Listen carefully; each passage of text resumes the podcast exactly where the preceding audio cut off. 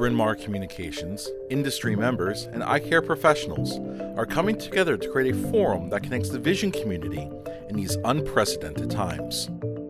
This program has been made possible in part with support from our premier sponsors, Allergan, Johnson & Johnson Vision Tear Science, and Aerie. We'd like to thank all of our sponsors for their support of this programming. Uh, today continues New Retina Radio's global coverage of COVID 19. Uh, we're pleased to be joined by friends and colleagues from Europe.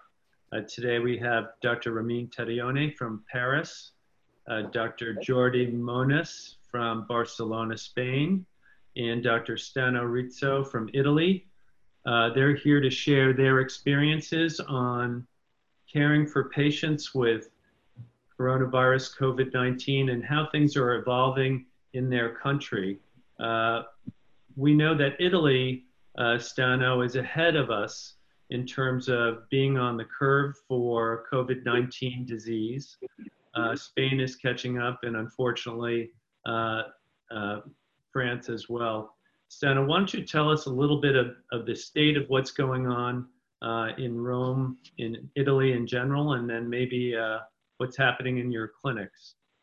So I don't want to talk about the situation in Italy because I think you know everything about Italy is every every day on the newspaper, on TV, radio. There's news, bad news about Italy. But I like to explain our situation as a doctor, first of all, as a uh, you, you know that in Italy, most retinologists work in public hospitals. There are, we have a few private centers for retinal patients.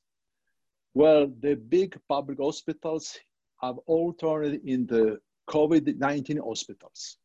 All the energies have been concentrated in the battle against this terrible enemy, invisible enemy.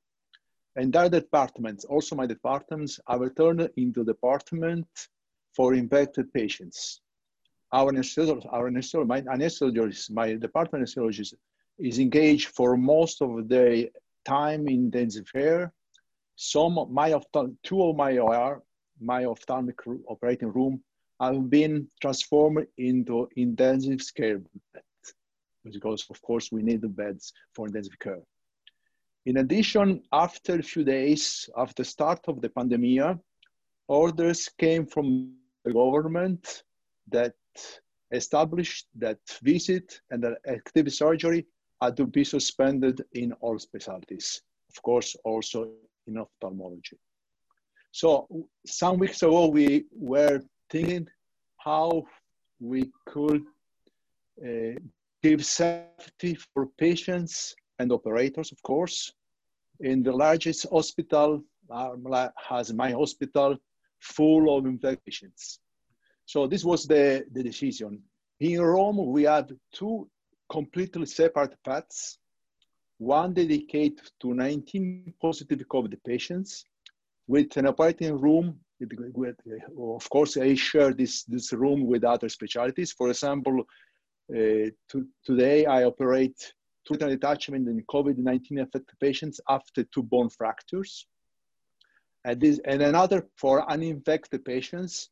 So also the patient is uh, reassured to, to have a, a good a good care in, in non-infected pathway. Remember, it's I think it's for at least for us, for Italian hospitals, for Italian ophthalmology, starting again after this storm will be very difficult because the patients will be very suspicious to come to the to these hospitals. So, but the problem is uh, how you can determine the uh, which path the patients should take. Of course, because if you have symptomatic patients, it's very simple to identify with patients with fever, with cough, of course. But the problem is, of course, is uh, the asymptomatic patients. These are the are very dangerous uh, problem, people because, of course, they can spread the virus without any symptoms. So this the secret is to do the tests. So now, for this reason, all patients who need, who need uh, in Italy, at least in Rome, surgical or parasurgical intervention or performed in our hospital undergo tests for coronavirus. In three hours, we have the results and of the test, and then we decide what, con what conduct to adopt, which pathway has to take the patient. And moreover, it's also important for legal problem, every patient for us has to sign an information document in which he certify that he's aware that the, the clinic, the, the, the surgery cannot be postponed, postponed because the, the eye is uh, in bad condition. The condition is sight-threatening. This is very important because, of course, if the, the patient takes the infection in hospital after maybe the injection or after some, some, some, some of course, some therapy, can be a legal problem in, in the next future. So you, you've given us a little bit of a, a look down the line in a com- country with advanced disease and in the operating room. Let me shift a little bit to uh, personal protective uh, equipment um, and what you do in the operating room. And I'll also ask Ramin and Jordi to, to, to speak to this. There's no consensus. And even if there was consensus, in many regions, there's restrictions and limitations on the ability to get masks, types N95 masks, caps, gowns, gloves. Stano, what, what are your what are your surgical suite protective gear and how does that differ from your clinic? Then I'll ask the others as well. Oh, usually I wear an N95 mask and the surgical mask over 95 mask. We change the surgical mask every patient I'm visiting, every patient I'm operating. So, and of course, I, I wear also some helmet but it's difficult to, uh, fortunately we have a 3D screen, a 3D screen, the digital, the digital vision, vision is, is better because of course using the microscope with, with the mask, is difficult to, to breathe because the, microscope, the microscope became, the, became cloudy, you know, but using the 3D technology is better because of course you can see better. Of course, you know, you have, you, you don't have some fog on your, on your glasses, your mask. This is my typical behavior with, with infected, but of course, you have my my behavior always the same because we are very suspicious about also asymptomatic patients because these are the more the most dangerous patients because of course we you don't know they are infected infected or not. Jordi, what uh, what is your per, uh, protective equipment in the clinic versus in the operating room, and do you do you presume everyone's uh, COVID positive? Yes, and and we do it two directions because uh, well, in Spain we we take off when the curve takes off, it becomes mad, crazy, and so now we have ten thousand deaths and one thousand hundred infected. We're close to Italy, and we only have been able maybe now to slow down the curve since we have had almost three weeks of complete lockdown. So shut shut down everything. So my practice, as anyone has been shut down, so almost all my specialties and my colleagues, plastic, cornea, glaucoma, all these patients are not being seen. And I only see those medical retina cases, those AMD patients that are at risk of losing vision. So by definition, this is a very high risk population. And it's not only that they can infect us, is that we could infect them. So when we take uh, measures at our practice, uh, we almost care more for them because we know they're very weak, they're very old, and they have a very high chance of dying. So it's a very difficult and responsible triage to decide. Uh, I decide by home by myself uh, at home remotely which patients should come, considering the behavior of the CNV, considering the fellow eye status, considering many things. So when patients are at risk of losing vision because of CNV, we call them and we only visit these patients and we visit them apart. Uh, we don't put them together. Whenever they enter into the door, we mask them if they don't have the mask. Uh, we make them wear gloves and wash their gloves. Uh, we, the team, the personnel, for many weeks already, we have been uh, with masks. I also use two masks, one FFP2 with valve and then a mask, a surgical mask over. Uh, we minimize the personnel in the clinic. We don't get closer. We all, of course, we all wear masks. We minimize the test and we just treat those patients with exudative and we put in the scale the risk of getting, being infected by the risk of, of losing vision. we disinfect uh, all the surfaces every after every patient, and we are extremely obsessive because we, we are aware that these patients are very weak. How about you, Ramin? Uh, quite similar to what has been said. So we have regulations about what we should do and not do, including doing only emergency or cases that really need treatment. We also changed the waiting room. So our policy is a zero waiting time for any patient. A patient should not wait, come and go. And still, they should be a few meters apart. There is ventilation. Uh, everything sterilized between two patients. And the doctors have masks. Patients that have any risk also have masks. In some area, like intravitreal injection, everyone has masks, patients like doctors. So um, there is a limited number of um, N95 or FFP2 as it's called in Europe masks. So this is mainly used for very close interaction with the patient or if the, if the patient is suspected of uh, being COVID positive. Um, not all patients, but it's considered usually that if you have both of the doctor and the patient have a mask, even a surgical mask, and quite uh, um, separated, that should be okay. Uh, on the slit lamps, we added a shield, a transparent shield, to because that's the time you go close to the patient. So actually, we made it ourselves. It's quite easy to to to make.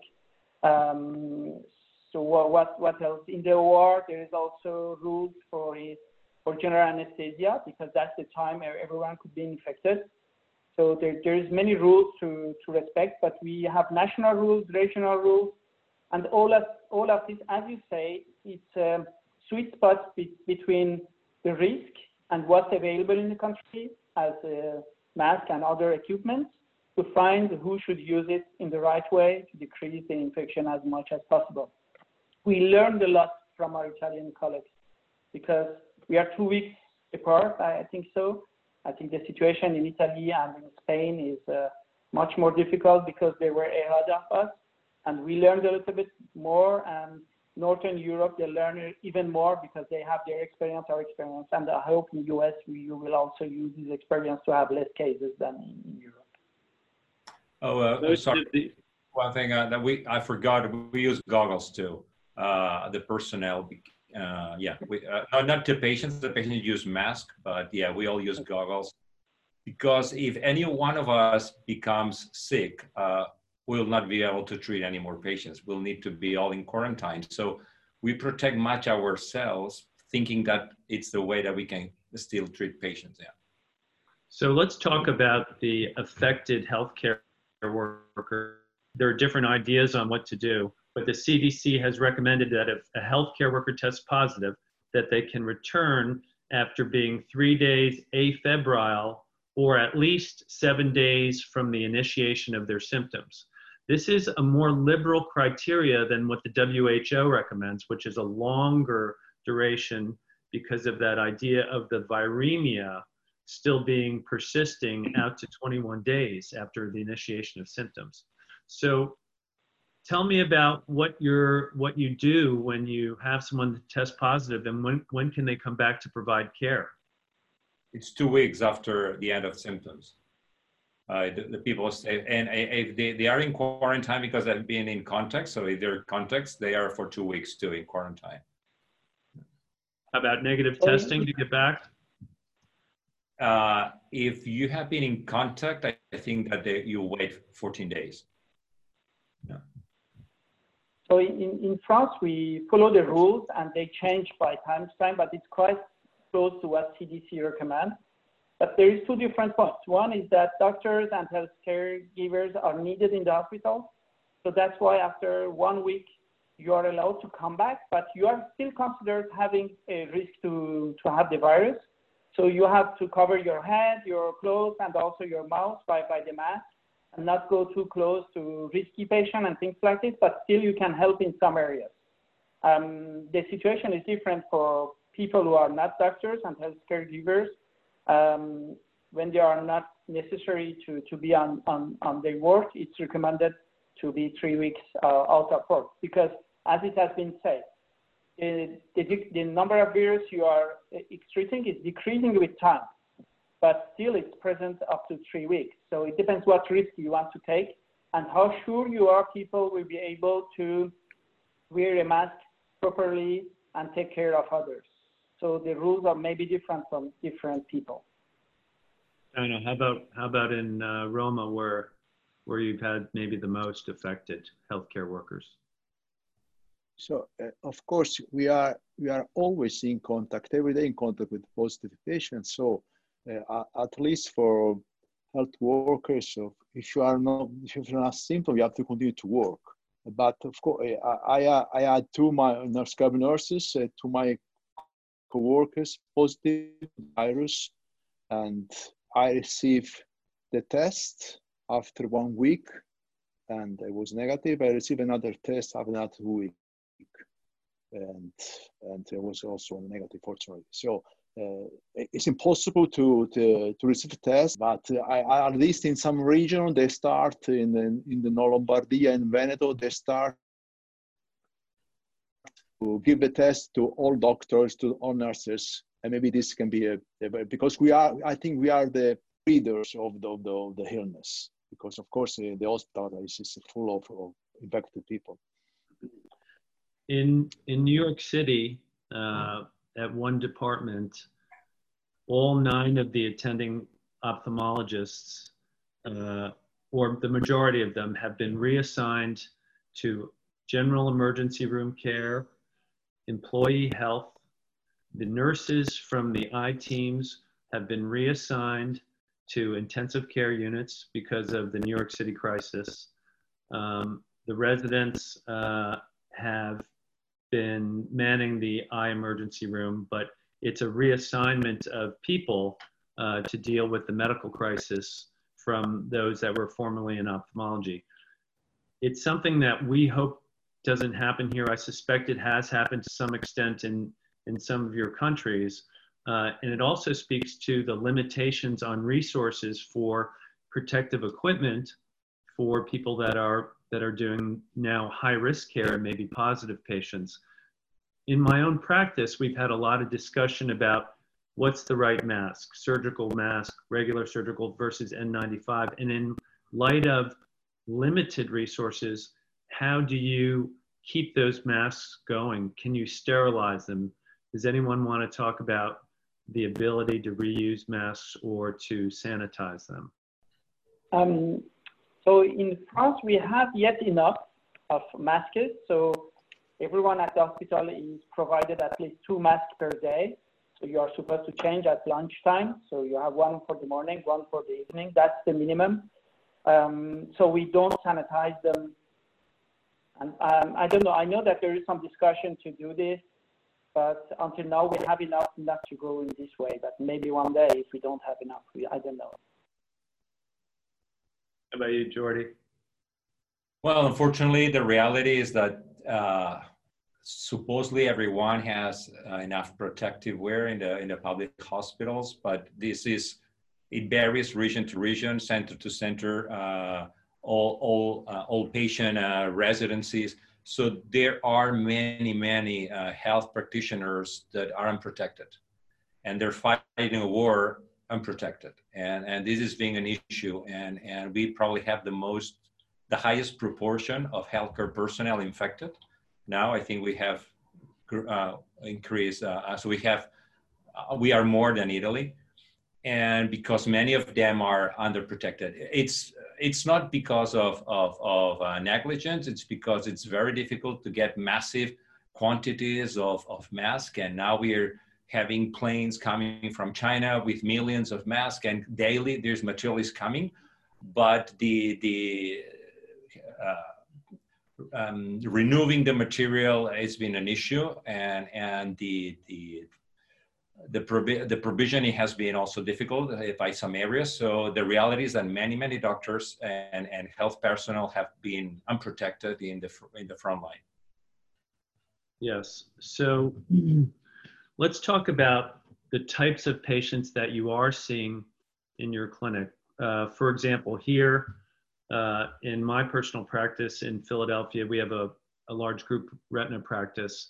We're seeing medically essential patients, those that need injections. Mostly, most of the clinic is now injections and emergency surgeries or urgent surgeries. This is a little bit of a gray line. Uh, is a, for example, someone with diabetic macular edema who needs an injection that is scheduled, do you try and push them off? Obviously, a patient with wet macular degeneration is a little bit more urgent, arguably. A one-eyed patient. Give us some, some sense of how you're restricting the numbers of patients and what constitutes uh, medically essential and urgent. Jordi. Okay. I would say that gaining one week, two weeks, three weeks matters a lot because now, since we are in the down, maybe we're entering closely into the down uh, the downshift of the, of the curve. If I reschedule a patient three weeks later, maybe the risk of getting infected by uh, moving from their home is going to be less than right now. So, for example, I remember a case of macular edema. I knew she would recur. I knew she would lose vision, but I, I could give her an additional month. So give, giving her an additional month is going to not lose that much, and and maybe the risk will be much lower in a month. So, and the same I do for wet AMD. I, I see the charts. I know very well the behavior of my patients. Of course, if they got the first injection and they're one month after, of course we treat them. But if the patient has been treated for many injections, I can tell, I can forecast what is going to be the behavior of the of the disease and depending on the vision, if the eye is uh, uh, unique or not, we do the treatment or we postpone two weeks, three weeks, one month. We play, we, we can't, uh, we, we try to make this kind of deal, uh, but we don't, I don't think we we have the right neither. And i disclose that to my patients. Look if i protect you for not coming and not getting infected i will you sentenced to lose vision. And i don't think that's correct and my patients are, are appreciated and they're very thankful that we're still caring for them. So it's a very responsible triage. It's a very responsible uh, decision who has to come and who has not, and we try to do it in our best judgment. I want to let the audience know we have, you know, maybe close to 100 attendees that they can, if they're on Zoom, they can chat a question uh, on on this that we can consider addressing. So Ramin, how about you for, for surgeries? What kind of cases constitute the, the surgeries that you take to the operating room versus those that are not going? As, as you said, we by, by law, we don't have to, we should not do any cases that is not emergency or needing um, really treatment. So we, in the department, we organize the meetings all together by, by far, I mean teleconference, but also some of them in the, in the same place to discuss this issue to have some consensus. So actually EURETINA is going to publish consensus from different parts of Europe, people who have worked on this on his website. So you, you will have the full details how we did it. But then we go back to the uh, to each patient and make an individualized decision. But basically the rule is the patient should stay as short as possible in the department. So in a treat and extend is transformed on fixed regimen based on the last interval, which was okay. Uh, DMEs, most of them, they can stay with no treatment up to 10 weeks. But of course, it is one eye that the vision decrease when there is a recurrence. We talk the patient, talk with him, because we should not forget that diabetes patients are also those who are at risk of several forms. So this is a discussion to have with the patient. And then we put on the chart that we had the discussion and what the decision was. For surgery cases, uh, we do just emergency cases, cases that could wait. As Jordi said, even if it can wait for three weeks, it's good to wait for three weeks because now we are at the peak and this is the most, the highest risk. Probably it will decrease, hopefully with time. So we try also to use as less as possible the uh, nurses, the anesthesiologists, so they can do something else. And also many of us are voluntary uh, in other departments to help. So we decrease to protect the patient, to protect the staff, but also being able to help in other areas that are needed. So in details, we really have five pages of consensus in the department for each kind of situation, intravitreal injections, uh, laser, uh, surgery, uh, clinics, and we, we are going to, we translated in English to, to have it in the EURETINA website at the end of the week. I want to uh, ask a question that's coming from the audience. Uh, is anyone taking uh, prophylaxis uh, for themselves or that or healthcare workers taking Plaquenil or hydroxychloroquine prophylaxis, uh, considering the limited data that's out there? May I comment? So this has been proposed by a professor in Marseille and he in France, and he's very knowledgeable, and I think it's a good piece to, to work on it. There are several clinical trials right now in France in different stages, and in a few weeks we will have some results of this randomized trial, clinical trial. But at the same time, people should know that there is risk to take these drugs, and in particular cardiac risk. And there has been people who died because they didn't know that there is a risk. They take the full dose, and trying not having the uh, COVID, they die from cardiac arrest and other issues. So I think this is something to do under control. These drugs are usually safe, but there is some side effects in someone, and there is no proof uh, today that it's uh, useful as a prophylaxis. So it should not allow anyone to not taking a mask or doing whatever he wants because he thinks that he's taking plaquenil or hydroxyquinolone or what. Dano? Sure, no, no, no. Uh, only vitamin C. Orange juice. We don't know. We don't have prophylaxis therapy. We don't take anything. Jordi? No, and, and no, we don't. And I think it's restricted now to only for hospitals. You cannot buy it in your pharmacy. You cannot buy it anymore. So otherwise, it will get uh, extinguished in, in, in, nothing. So it's it's kept for for patients.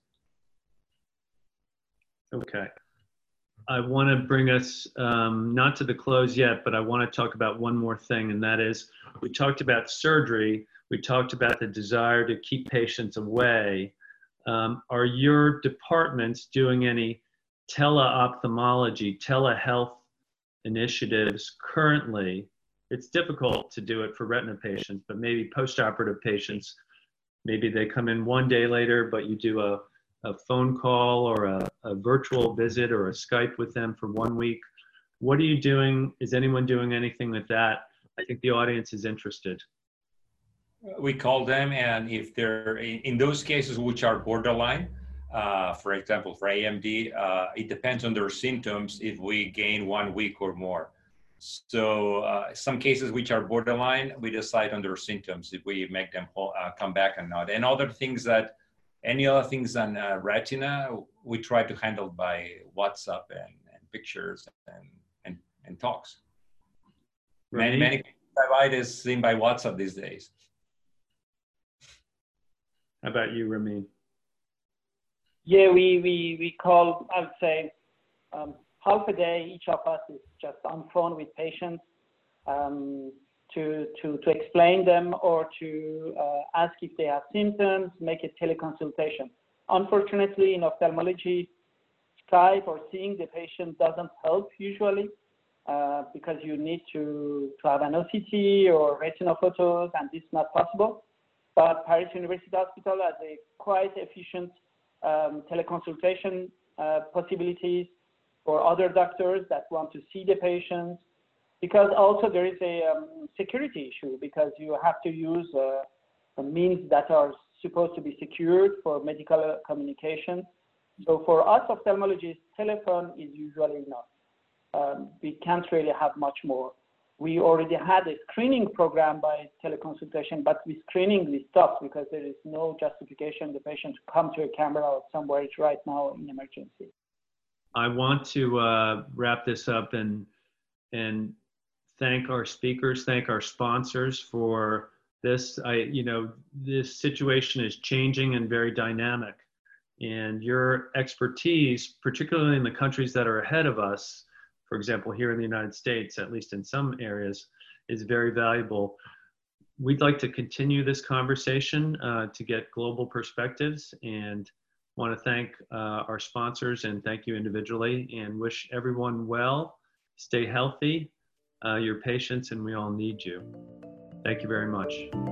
Bryn Mawr Communications, industry members, and eye care professionals are coming together to create a forum that connects the vision community in these unprecedented times.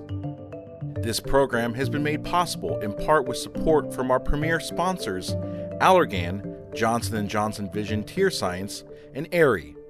We'd like to thank all of our sponsors for their support of this programming.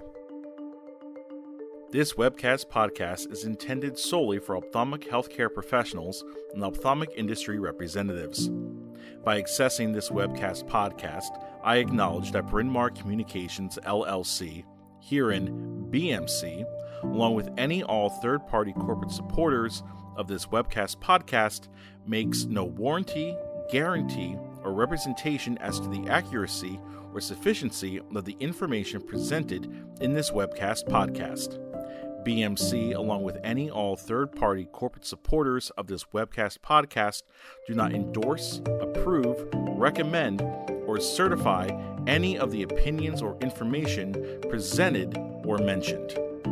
BMC expressly disclaims any and all liability or responsibility for any direct, indirect, incidental, special, consequential, or other damages arising out of any individual's use of, reference to, reliance on in this webcast podcast.